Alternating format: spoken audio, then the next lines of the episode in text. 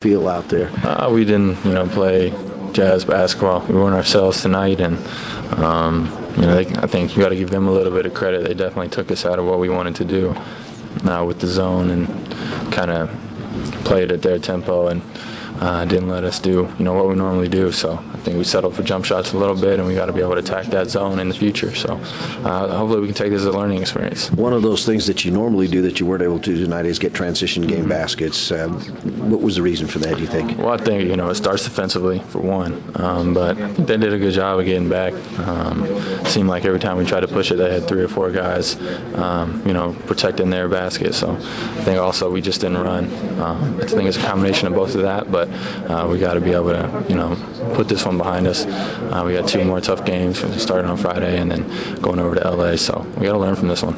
Thanks,